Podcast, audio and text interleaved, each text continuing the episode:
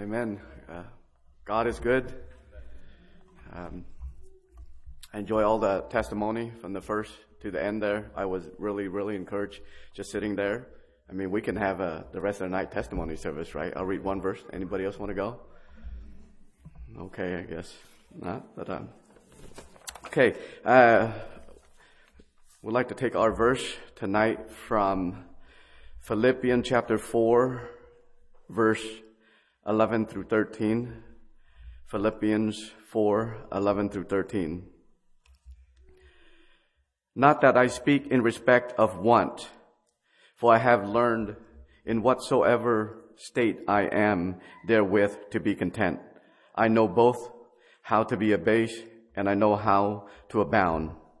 Everywhere and in all things I am instructed both to be full and to be hungry, both to abound and to suffer need. I can do all things through Christ, which strengthen me.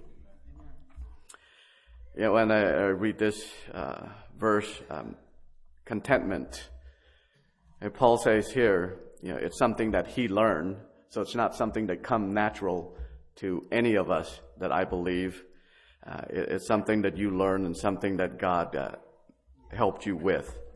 Uh, every time I read this verse, I, I, it reminds me of a story of a, a grandma who always wanted to babysit her uh, granddaughter.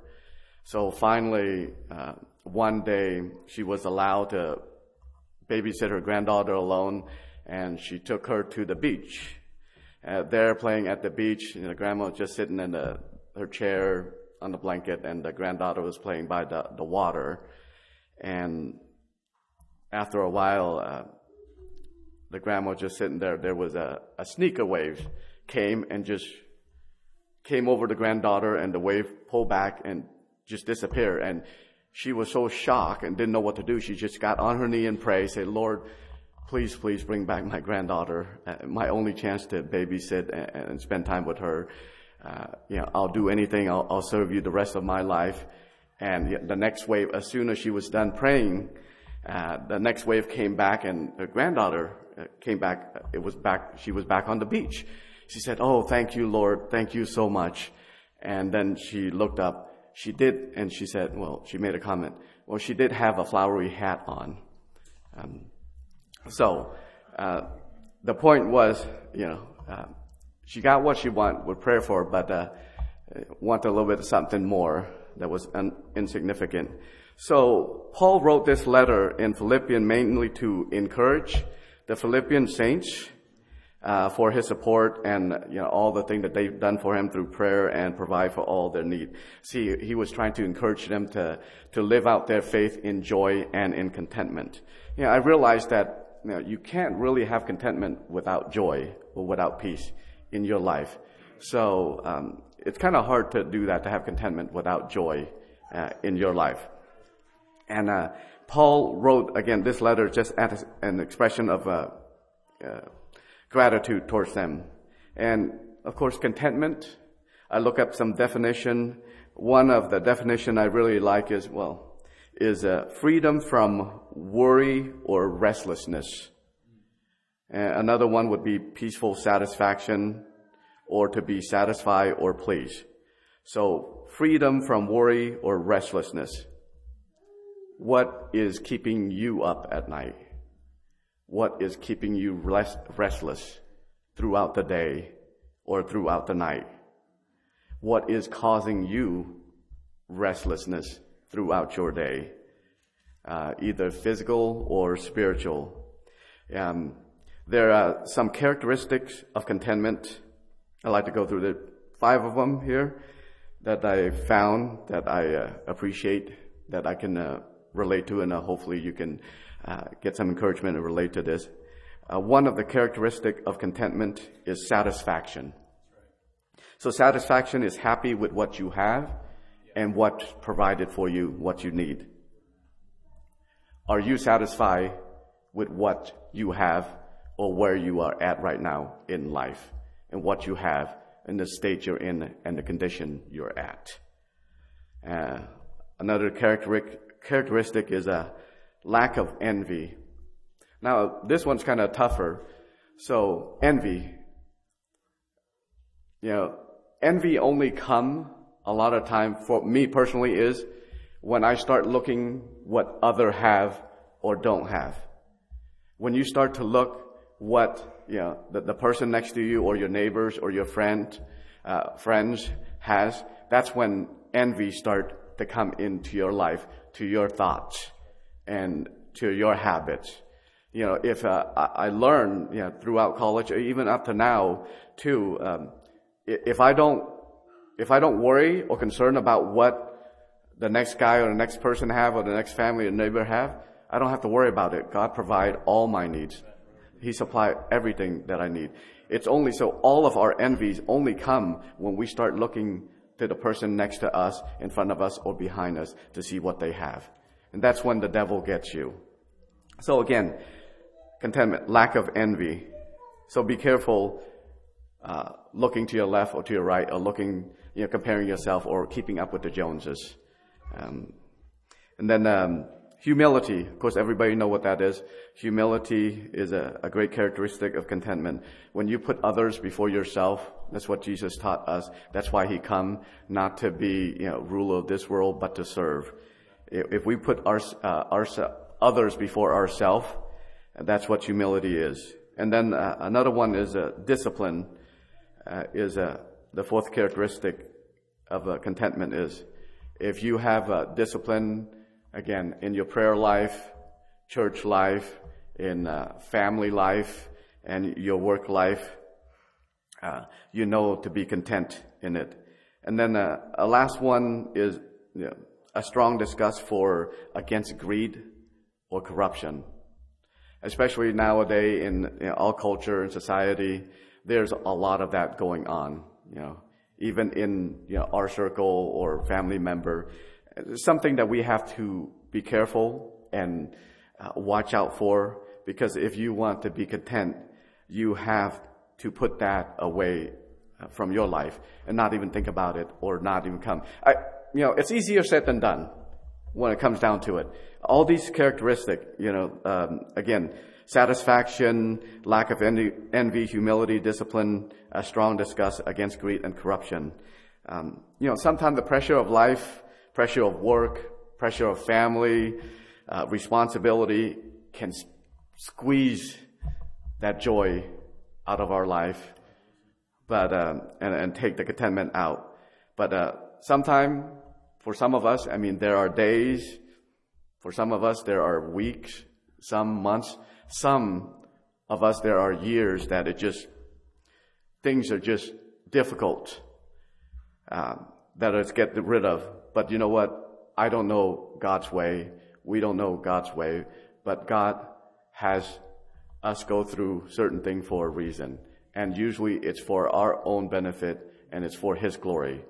It's not just to, um, for, um, to torture us, to make us, uh, you know, a, a mockery or a laughing stock of everybody else around you, but it's for His glory and it's for your benefit and for my benefit. And a lot of time in desperation, when we go through these, we, we try to search for peace and joy through many means by going to people, therapy or whatever, or go ask people for advice. You know, a lot of time I learned from that too. Um, a lot of time when, when you're discontent with certain thing or when you're going through certain trial, you try to find people that can relate to you. But I think that's a, it's not a very wise idea because a lot of time you, you hear the phrase misery love company. You know, you, you go to complain about that and they complain about it and usually it just gets worse. Uh, there's no point to it. There, there's no benefit to it. But, uh, the, but you should seek godly advice, you know those who are mature in their faith, your pastor or uh, older saints, those who've gone through all these already, those who live a life that shine, that show, that, that shown the glory of God. And sometimes we try to go to places, you know, trying to get away or find that peace. Um, even, well, yesterday too, when, I was praying and, you know, I said, I want to go for a walk. I went to a walk and you know, God bless me uh, just to see the glory of His awesome, uh, His presence and His uh, in quietness. I can talk to Him. I can um, uh, he can show me what I need to do or just give me peace or just give me encouragement and just uh, to watch the sunset and the, the, peaceful and just walking in prayer with God. You know, that's great, but a, a, lot of time other people, again, try to go on many vacation just to find peace or get away. But going through all those, it's not gonna, running away from your problem is not gonna solve anything because all you're gonna do is take it with you and it's going to be there when you get to your destination anyway. So, but the, the place that you can go to is on your knees. That is the best place to go when you go through all these things, uh, all these troubles, all these trials throughout yeah, our life. And one other thing I realize is um, when people try to find other thing is uh, acquire possessions, toys.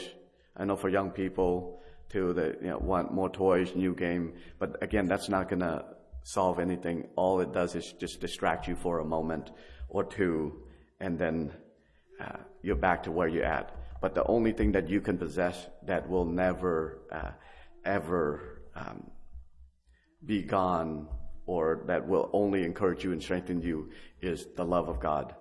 I mean, that is the one thing that we should all try to possess. It's just the love that God has for us and what He has done for us. But uh, so we can never find joy and contentment in this world, and that's as a fact. I know some of us try to do it ourselves. I know, you know, when I was younger, I tried to do it myself also. But we can um, we can only find joy in God, in Jesus Christ, by the saving work of Jesus Christ uh, real contentment can only come from acknowledging that Jesus is our Lord and Savior, that He is the source of everything. That is where real contentment comes from. So whatever state we're in right now, either work, and you know, if you're doing great, being promoted, or not doing so well, or success or failure, you know, financial lows, financial highs, um, loneliness, uh, needs. God wants us to be content in the state that we are in. Because you know what? He's not going to leave us or forsake us no matter what we are. And that's talking about just the physical uh, contentment that we're called to be in.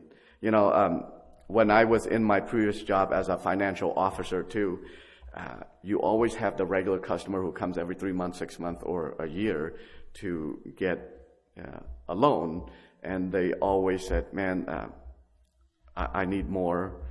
And sometimes they would ask you, "Hey, what can I do to be just to have enough, uh, to be content?" You know, usually I tell them, if you're not, if you can't make it with what you have right now, you're not going to make it when you have more. If you don't, if you, if you can't survive or make it through with what God gives you right now, when you make another, uh, add another zero to your uh, um, paycheck, you're not going to be content or satisfied with that too. I know you're going to say, yeah, it's easier said than done. Oh, maybe you, you, you're well supplied and stuff like that. No, um, I was never, you know, I, I know how to, from coming from nothing to having everything. I mean, living in a, a there was time. I remember in my college, my third year when we moved out and lived with uh, four guys in an apartment. Uh, I always jump for joy when I have 10 or 15 dollars left at the end of the month so I can go to Haggen, now is Albertson, and buy those, you know, back then they have that Chinese Express to go and just treat myself, and then the rest I would just buy spaghetti, so enough for the, the rest of the week and stuff like that. So, and you know what? I thank God for that. I, I was content. I was complaining, oh Lord, how come I only have $15 left this month, you know, after all the bills and stuff like that. Again, I was content at that situation. When God provided more, I was content at the next level. Same thing for all of us. If you're not content at where you're at now, either again, physically, financially, or whatever state you're in, when God bless you more, you're probably most likely not going to be content at that stage either. So learn to be, uh, Paul said here, learn to be content at whatever stage you are in at this moment, because God will provide, God will support. But um, now, how about spiritual contentment? Now, Paul uh, was saying it's a little bit something contrary when it comes to spiritual contentment. Uh, in Philippians 3:12, it says, "Not as though I had already already attained, either were already perfect, but I follow after it that I may apprehend that for which I am also apprehended of Christ Jesus." Now, what he's saying, Paul is saying that he's not. It's not that he's already attained, obtained all this. You know, he was in prison at this moment, writing in the last part of his life you know, but he's still reaching for the goal, for higher plane with God, reaching toward, uh, pressing toward Christ Jesus. So he wasn't contented where he at when it comes to spiritual matter. You know, back in Corinthians 2, when he was uh, encouraging them uh, in 1 Corinthians 9.24, know that ye not that they which run a race, but receive the prize, so run that ye may obtain. Again, he comparing to an athlete running a race or competing in the race. Spiritually, we're supposed to strive and train ourselves to press toward Jesus Christ at every moment. Because you know what? If you don't, when you become stagnant, a lot of time you start to fall backward. All of us, I mean, those who are sports fan, I, I watch sports once in a while or listen. There, are, I hear many athlete, gifted athletes that because they didn't train or because that they think they were good enough or they had that gift, the talent, that they didn't have to practice as much. But, you know, soon they found out when they compete, they can't keep up with those who strive, who train daily in, day in and day out to, win that prize. So again, the same thing for us. Spiritually, we have to train. We have to seek God day in and day out or else we will lose focus and we will fall. As soon as we lo- lose focus or lose a step, the devil will use that opportunity to come into your life to try to cause whatever to, to make you fall, to make you fail. That is his job. That is his goal. And we have to realize that. If we don't realize that, you know, we're in danger. We have to make sure that we press on toward uh, the prize. You know, Again, spiritually right now, are you content at where you're at? You know, I hope not. I hope that you strive to draw closer and closer each and every moment, each and yeah, every day toward God. I know I do because you know the moment uh, I slack off, you know, right. Usually after camp meeting, I know we're worn out, and then you, you don't have a lot of church and stuff like that, and you get off your habit. I almost feel like, man, it just well, yeah, I need to get back to church. I'm not saying that I'm failing or falling, stuff like that. It's just a long time period where there's no church, a break from camp meeting, and you have a lot of camp meeting for two weeks straight, and then for two weeks or so, or maybe three weeks until youth camp, uh, you know, not a lot of services and stuff like that. Again, those are the time you're kind of on the down low, but again, you have to be careful because that's when the, the, devils can come in and attack and try to uh, discourage you also, especially when you're on a spiritual high for the, uh, the, the two weeks during camp meeting there. You know, and again, spiritually, I, I, Paul encouraged us that we must stay strong and stay focused so that we can reach the prize. And of course, we all know what our prize is, and that is ultimately heaven. It's nothing in this world. It's nothing in this world can uh, give us what we need or satisfy uh, us. But uh, ultimate goal is heaven. You know, I like to close with uh, this verse here. You know, Matthew six twenty six.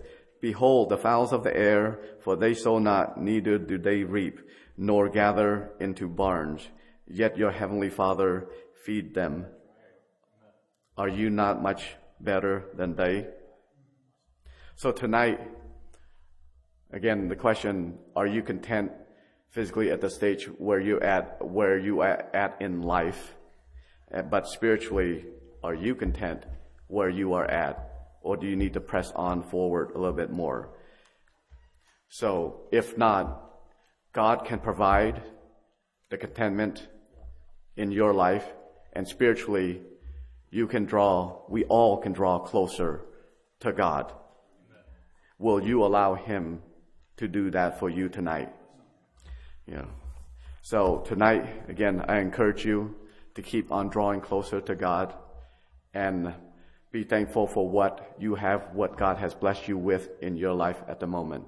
So I would encourage you to come in prayer and uh, talk to the Lord and ask Him what uh, He can do in your life to draw you or take you another step closer to Him.